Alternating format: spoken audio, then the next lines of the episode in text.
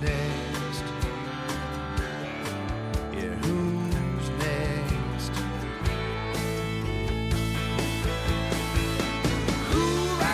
Welcome to the climb. It's a show dedicated to helping singers, songwriters, and indie artists like you create leverage in the music business. We want to put you in a better place. And if you're clever, you'll realize that C L I M B stands for creating leverage in the music business. Oh my gosh, we're brilliant. Uh, let me introduce you to my co-host Brent Baxter. Brent is an award-winning hit songwriter with cuts by Alan Jackson, Randy Travis, Lady Antebellum, Joe Nichols, and more. And he helps songwriters turn pro by teaching the art, the craft, and equally as important, the business of songwriting. And you can find Brett at songwritingpro.com. Songwritingpro.com. And I would like to introduce you to my co host, Johnny Dwinell. Johnny owns Daredevil Production. It's an innovative artist development company. They help you find your sound and they help you find your audience. Not only do they develop and improve your artistry, they also grow and monetize your fan base, creating cash flow, baby. Because cash Dare- is king.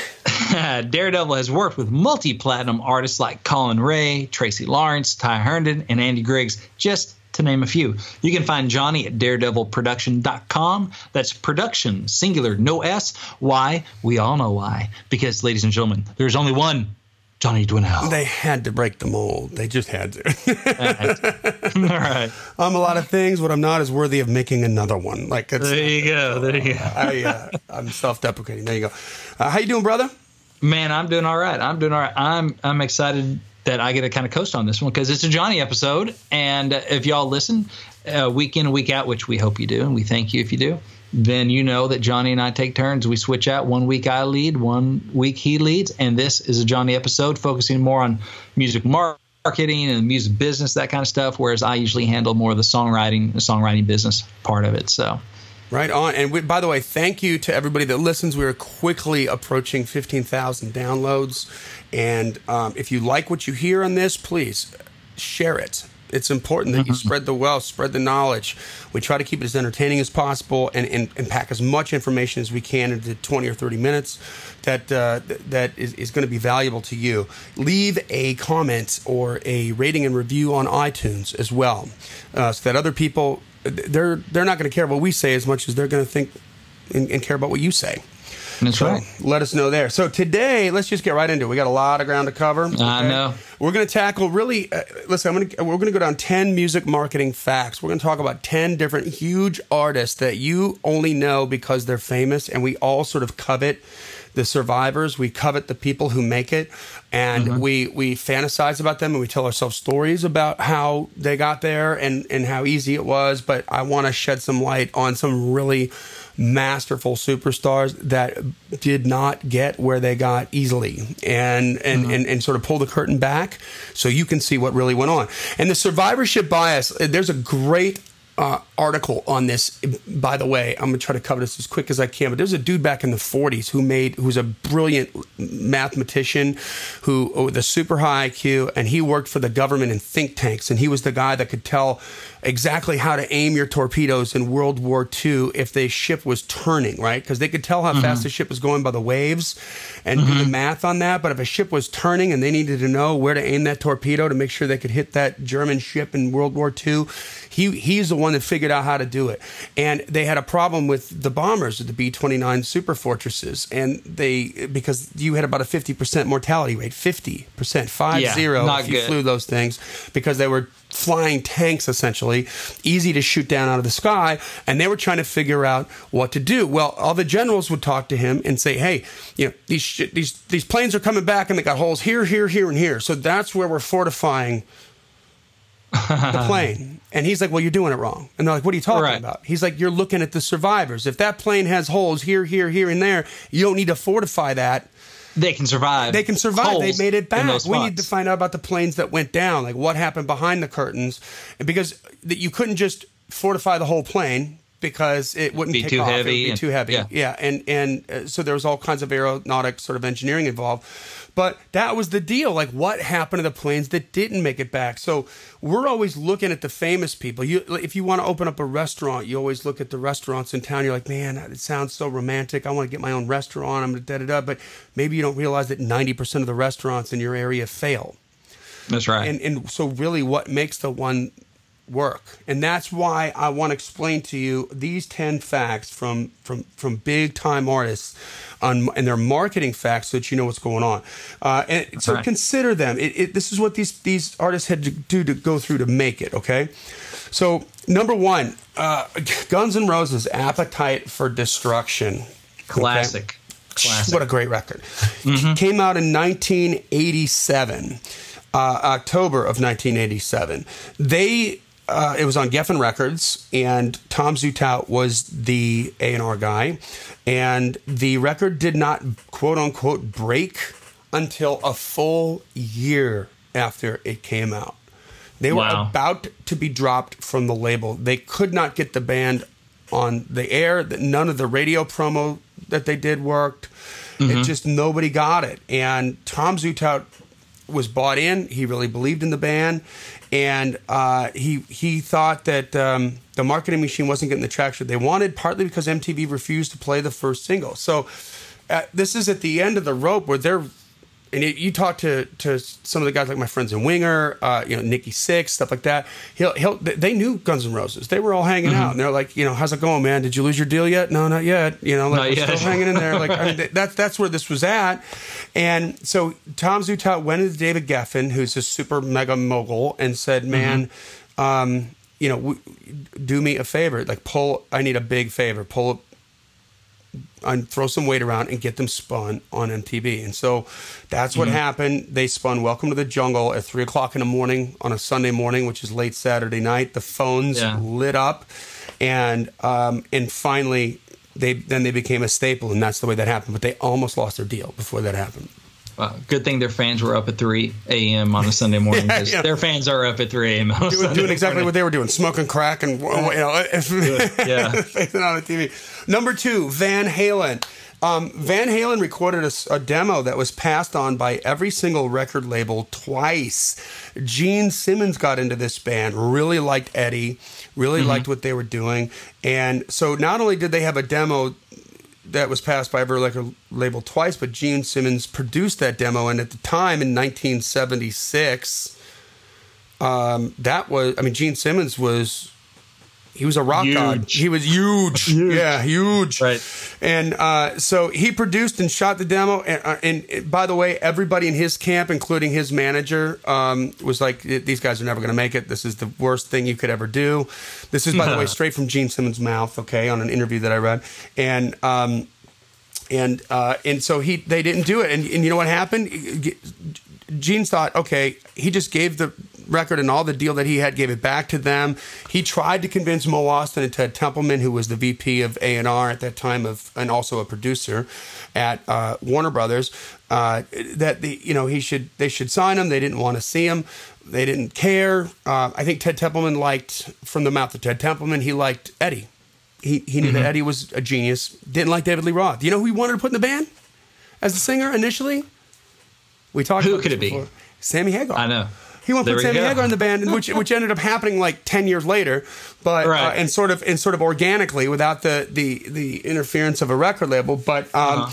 that's what he that's who he wanted in the band, and um, but they stood together shoulder to shoulder and said, "No, this is what we're going to do." And actually, Ted Templeman and Mo Ostin went out to the Troubadour in L.A. to see Dokken play. Van Halen was opening up for Dokken, and uh, lo and behold, they saw him live, and then they got it. They're like, "Oh." Yeah, let's sign him. and so that's how they got their deal. And of course, that first record is uh, arguably amongst every single rock artist's top 10 records ever because it changed the world, you know, with Eruption Yeah. and all that.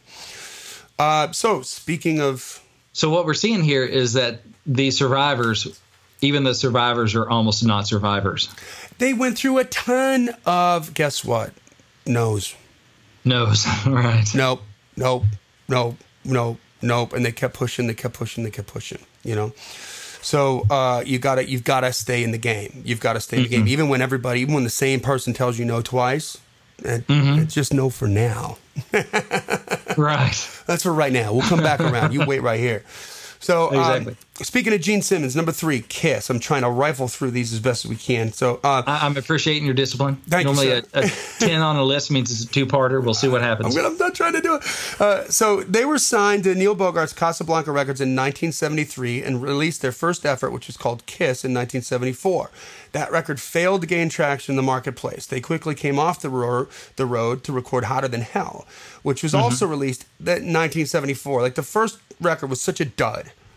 That They're just like, let's just release another one. So they came back Just- and recorded another yeah. the second one, 19, Hotter Than Hell. That record failed to sell well. Then Kiss, they pulled them off the road again to record their third release, which was Dressed to Kill, which contained Rock and Roll All Night. Mm-hmm. And, and fared a bit better than Hotter Than Hell, but still, the third effort did not sell well. Same year. Okay? And at this point, Kiss and Neil Bogart's faith in the band and Casablanca Records, they were almost bankrupt. But they had done such a good job with their live show and the makeup and everything like that that they were touring and be able to make money touring. Uh, they weren't selling records, but they were making money touring. So they had this other cash register that kind of kept them out on the road. And um, so they said, well, because they're touring and the live show's so good, let's, um, why not do a quote unquote, you know, live record, which, if you know from the stories of Kiss Alive, the only thing that was live on the record was the audience. Everything was re-recorded, but um, but they uh, they released a live. And uh, you know the, to try to get that live show on tape, and it did exactly that. And not only saved the band, but it saved Casablanca Records. And you know, hard work, perseverance, and grit. And by the way, they weren't just faced with record sales; they they found another way to make the money and to keep themselves alive. They don't see what I did There there, and and and come back around again. So um, you know, big. I mean, they almost almost didn't make it, man. Okay, Al- Kiss almost didn't become Kiss, like the iconic group that they were. And if I'm not mistaken, by the way, I think that Neil Bogart. This might be wrong, but I think that Neil Bogart picked up the first record, Kiss. He bought that, I think, from Epic Records, who signed them, recorded the record, had it pr- printed on pallets, ready to be shipped, shrink wrapped, ready to go on trucks and be shipped to all the record deals. And then one of the label heads was like, "What the hell are we doing? Like this is the dumbest thing we could ever do. These guys are dressed up like you know Japanese kabuki makeup. Right. Dude, like what the heck? Get out of this right now. Cut our losses." And I think he picked up that first record for a song, but you know, begun and then created the, the band, be- begun to believe in the band, and, and and the rest of it happened there. I believe that's true. Um, so number four, George Michael. Um, so George Michael was a huge multi-platinum international star with the 80s duo Wham. Wow. Before he became George Michael, he was George Michael of Wham. And uh, they sold 25 million records. Now, I don't care who you are, 25 million records puts you, I think That's- when you cross over 20 million records, you go into big time star status Oh heck yeah. superstar status where you're world renowned. So Mm-hmm. here you have somebody that's famous already. Okay, and we're all lamenting as independent artists, with just nobody wants to listen to us. And if they just heard my music, and if I just got in front of the right person, my life would be great. He was already famous. He's like, I'm George Michael. I sold 25 million records. Right, Right. and uh, and so he gets his first solo record, which uh, which is Faith. He gets the deal, and he gets Mm-hmm. the deal with CBS Records and Walter Yetnikoff. And and this is uh, Walter Yetnikoff was the last sort of uh, record label executive who really believed in the bands, like and believed in the art, loved the artists. He he he was he was in awe of his artists. Okay, it wasn't all business for him; it was art for him too. And George Michael had what they called a key man clause in his contract.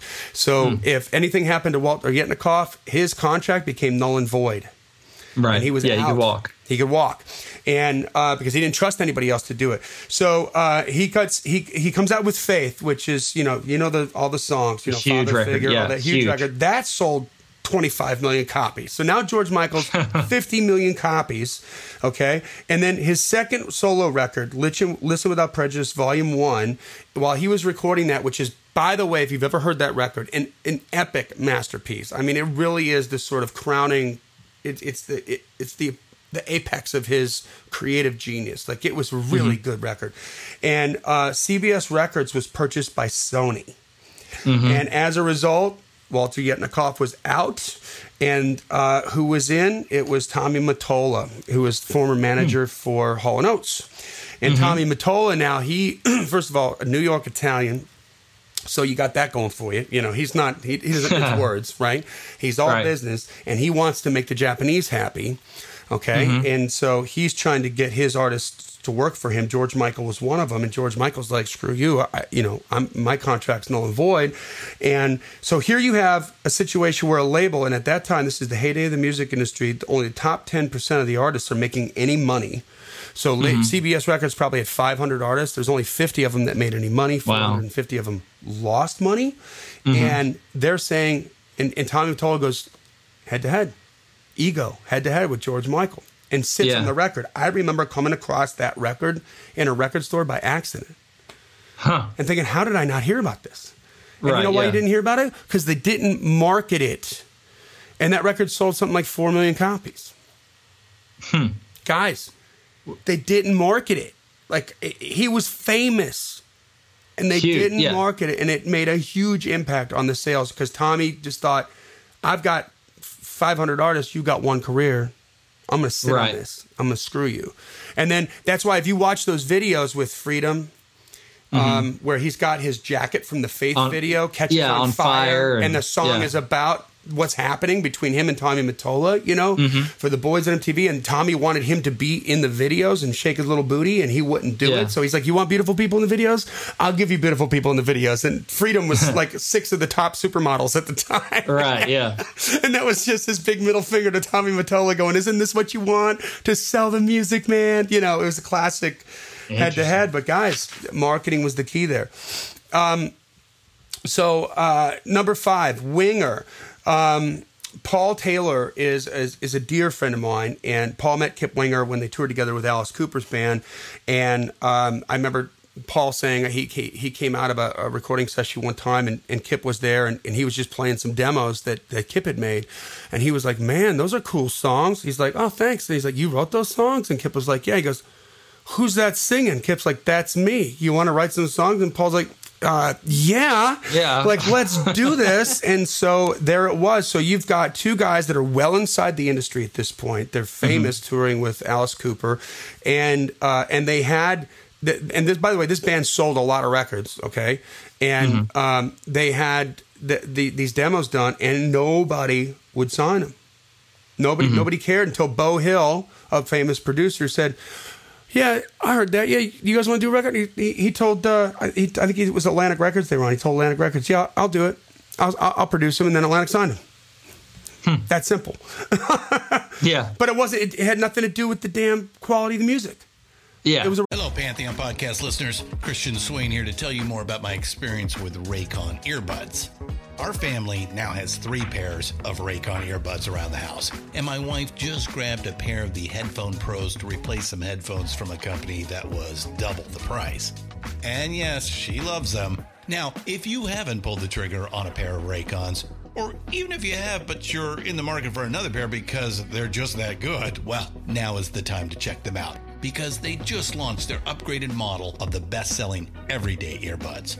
With Raycon's upgraded everyday earbuds, now you also get active noise cancellation, ergonomic design, and multi point connectivity that lets you pair with two devices at once. New quick charge function, three customizable sound styles, plus awareness mode. Available in a variety of vibrant new colors to complement any and all skin tones. I even have a pair of earbuds in a cool green color.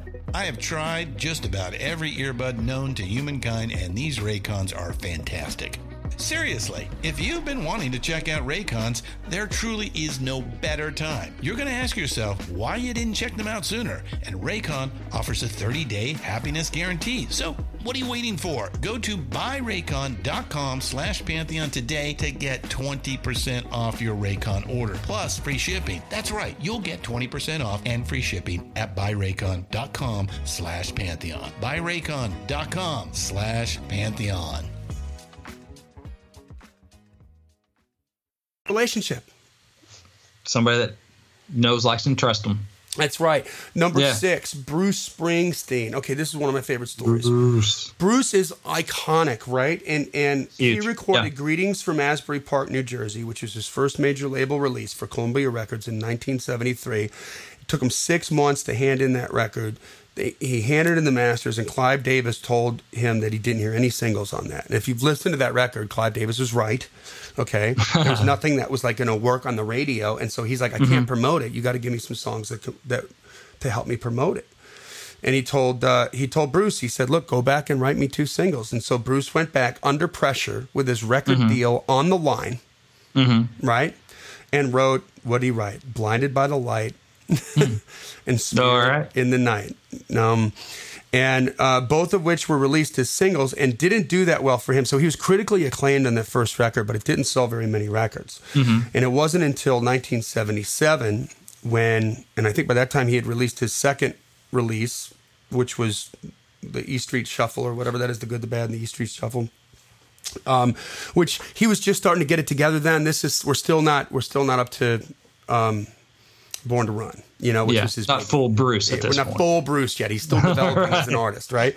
But Yeah. uh, it helped because Manfred Mann released "Blinded by the Light" and did a, and, and made it commercial. Like he, Mm-hmm. Yeah. he he played with it and and sort of turned into this, and it became a huge number one hit. Which Mm-hmm. thanks to Manfred Mann, Bruce got to keep his deal, which probably I'm sure didn't hurt him opening up the purse strings for Born to Run Right. and yeah. and he had enough time to develop and become a student of the game, and then and was really writing just undeniable songs at that point. You know. yeah. So um, number seven, this is just kind of. I want to bring this up because it's a marketing situation, but Sony bought Columbia Pictures and CBS Records. Why did Sony, a, a, a maker of electronics, buy that stuff? Sony got screwed on the Betamax tape. So mm-hmm. if you're really young, you probably don't even know what the hell this is. But you know, when they first came out with videotapes, Sony was the one that first came out with it, and it would they developed it, and they spent a billion dollars developing Betamax, Wow. and and the competitor was um, Philips, and Philips was owned by Seagram, which was a huge multi. Seagram's also owned Polygram Records. They owned mm-hmm. a, a, a movie studio. They had all these different sort of entities under this this multi-billion dollar conglomerate umbrella. Mm-hmm. Okay, and so the competitor to the Betamax was a VHS tape. Well, in the 22 Immutable Laws of Marketing, which is a book that I've read, the number one law leadership is better to be first in the market than to be better.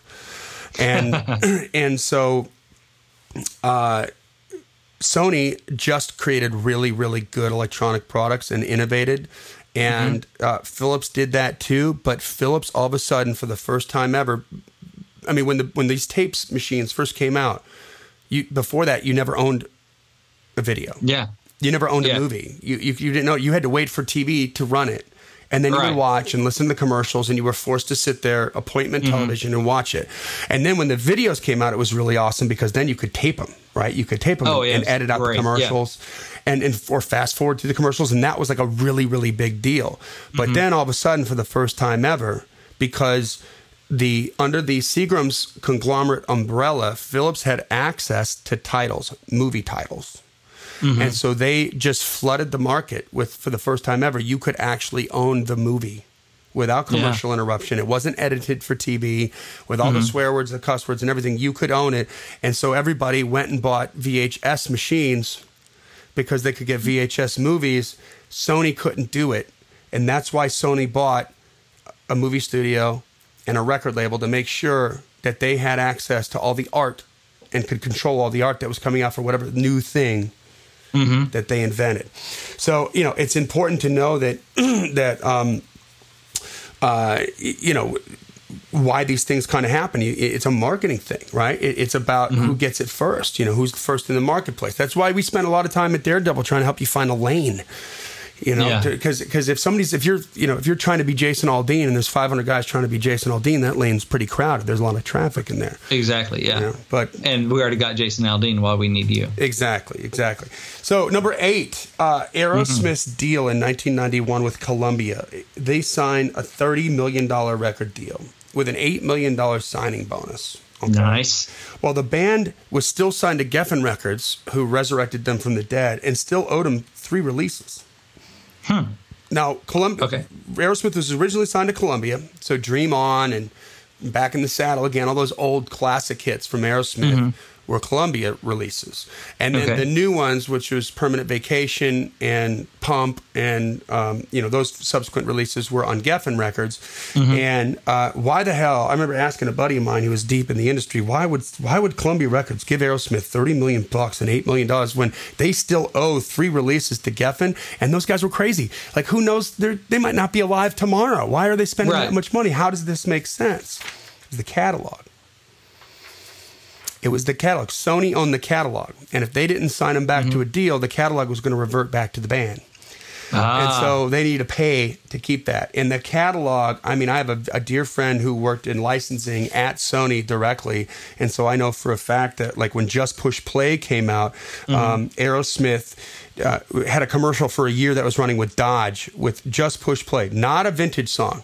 Not Sweet Right. Emotion, not Back in the Saddle Again.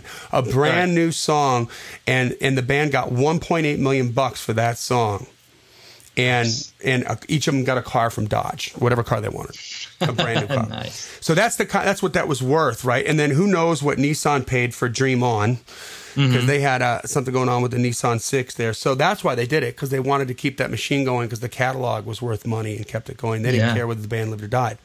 They were just Yeah. like, we can work this this project here. So. That brings us to uh, number nine. We're going to make Home it through 10, dude. This Yeah. is crazy.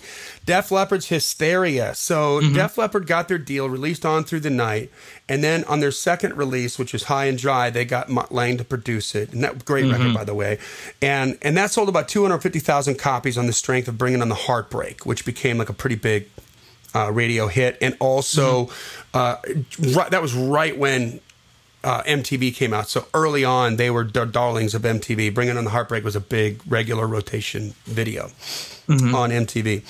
Um, so then they go into the studio, record Pyromania, which was a history making and a history changing record. Like the production on that was so slick and so cool. Had never been heard before. People Yeah. freaked out, you know. Mutt Lange, baby. Mutt Lange. What a great record that was too. I saw that tour, man. Not for nothing. That was sick. that was sick, dude. At Alpine Valley, like oh my god. And um, and listen, they made enough money to satisfy the debt to the label for all three records, and they made a really nice profit because that record sold some ungodly amount of copies. The band sure, made a lot of money on Pyromania.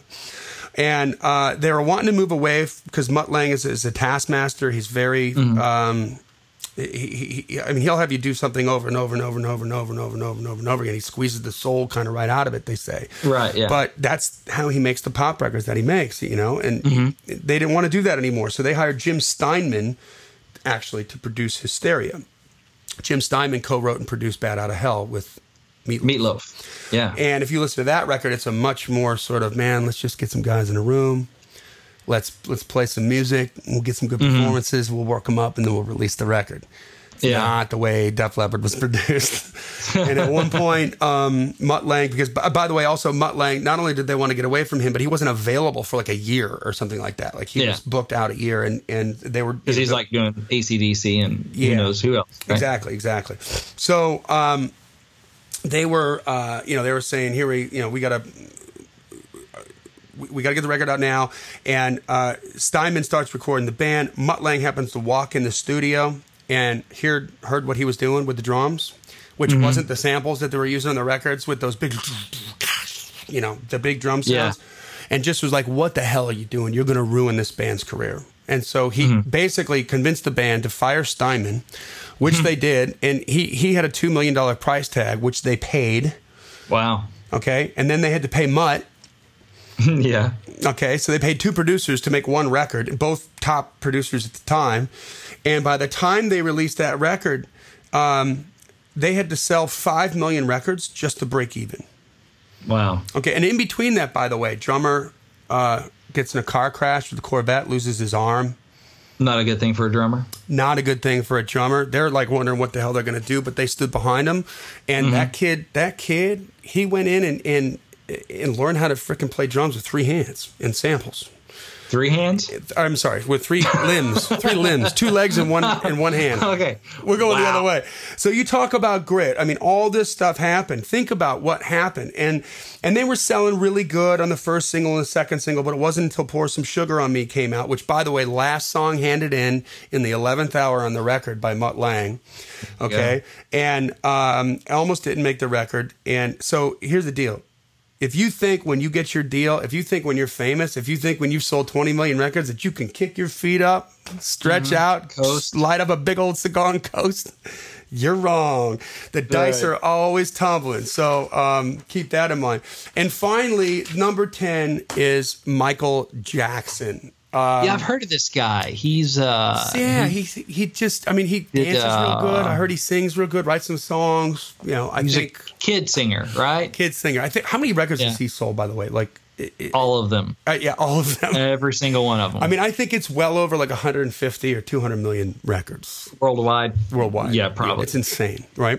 So Michael Jackson was world famous uh, as the front person for the Jackson 5 Mm-hmm. And here's the storyline: Epic didn't want to sign him when it was time for Well, Michael the to do his solo. yeah, why would you? He's just uh, Michael Jackson. Michael, I mean, this guy's so freaking talented, right? Like, I mean, Right. he's so talented that the engineer created a box for him to stand on because he dances while he sings in the studio, cutting vocals, and it's on time. So they recorded it and mixed that crap in all those songs on, on, on, on all the Michael Jackson records. I mean, that's how on the money that this guy is. He's a freaking nature. He was so good. Mm-hmm. Then marketing, VP of marketing, Epic didn't want to sign him because they thought he was a novelty. They Well, thought because he's he, okay, so Freak Talented already sold a bunch of records with the Jackson Five. Yep. Hours, hours, hours, and hours of stage time. So he's, I mean, he's already way more experienced than someone his age usually is. Exactly. And they're saying no, thank you. And they're saying no. They're saying we don't want to do it. And I can't remember what happened for him to get the deal, but um, I mean, obviously the rest is history. But they thought that was going to be a bomb. And Michael Jackson, already famous worldwide, they had a cartoon out about him. I mean, like, it- Yeah. I mean, how much more famous can you freaking get, right? All that stuff going on. And he still had to fight. He still had to sing for his supper to mm-hmm. get that deal, people. Okay? This isn't easy. This isn't this isn't about being you know, fame is not easy street. Mm-hmm. So if you're looking for fame, don't do it. You know, get into this game because you want to be here, because you want to make good music, and you're going to have to fight every single step of the way to make it happen. So, man, I hope those you know shed a little bit of light on that. You know, I'm, I'm totally depressed now. Thank you. well, don't be depressed. I mean, just know that it's it's it, you still got to work. You got to sing. know what you're signing up for. Know what you're signing up for, right? If Michael Jackson had social media back then, Mm-hmm. he at the age that he was at. I mean, he wouldn't. Oh, yeah. He wouldn't have needed a damn record label. he told the marketing guy to go stick it up his kazoo, and I'll take this my damn self and put it out and watch me sell, Right. you know, ten million records on my own. Right. Yeah. So now, you know, it's a lot easier now than it was before. But that's that's uh, that's all I got on that right there. That that is a ton. I can't believe we got through a ten parter in one part. It's amazing. I'm proud That's of myself. we are like forty five minutes now. No, we're actually we're uh, we're doing good. We're at 31 minutes. Whoa! So wow. wrap it up So- quick, and I'll still be sh- shorter than your the last one. All, all right, all right. But that's 'cause so I talk Johnny. all the time. Before we go, Johnny, before we go, you have something you want to share with the audience other than all this drama you've already shared with us? I do. Okay, so number one, the Twitter book. You know, it, y- listen, you're going to have to get good at social media. The best way to get good at social media is to start with one. Master one. Spend the next three months mastering one social media platform, and the rest of them will come very, very easily after that. Uh, but this is the one you got to do. And so it's Twitter. Start with Twitter. I got a free book. It's a best selling book on Amazon. I give it away for free at giftfromjohnny.com, J O H N N Y, giftfromjohnny.com. And uh, it's a tour of the, the, the app. It'll tell you exactly how to work that platform, what every button is. I need to update it a little bit, which I'm going to do shortly. But um, you can figure it out, the, the, the changes, and it'll show you how to get a thousand targeted followers in every single month in just 15 minutes a day. So we show you the tools that we use and the strategies that we use so that you're not wasting a lot of time. We try to get you a jump start on that. And Cool. the second thing is um, consulting. You know, if you're stuck a little bit and, and you're you're looking to take the next step and, and you feel like you're, um, your, your wheels are spinning, sometimes I always like to innovate my way out of that by learning something. I, I got a ton of books sitting on my desk that I have yet to read, a ton of books, a stack of books that I already have read, and that gets my juices flowing. And it, sometimes that's even more potent when it's somebody going to take the time to to look at your exact situation. This is Yeah. not something that's free. We, we do charge for it, but uh, it's it's it's not too expensive at all. And really, it, you'd be amazed at what we can do in one hour. But we'll look at every one of your social media platforms, your website. You probably don't have a web store, but if you do, I'll look at that too and let you know. Here's what you got to do to kind of move ahead and start and start uh, looking at the industry the way you need to look at the industry instead of chasing the idea that you're going to go make a demo and some major label is going to sign you based on your talent and develop you because that's just not the way it's going to happen. Right. There's a lot more to it than that. So thank you, Johnny. Thank you. Wealth of Appreciate it. information. You got it, guys. Listen, we do this because we want you to win. If you like what you heard, please share it. Uh, leave a rating and review on iTunes. Uh, hit us up if you want us to. If there's something you want us to cover, hit me up at info Mm-hmm. at daredevilproduction.com. Again, production is singular. There's no S. You, you never know. But you might just your idea might just become an episode of a podcast. Okay. There you go. So let's see you do it. We'll keep on climbing. And we'll see you at the top.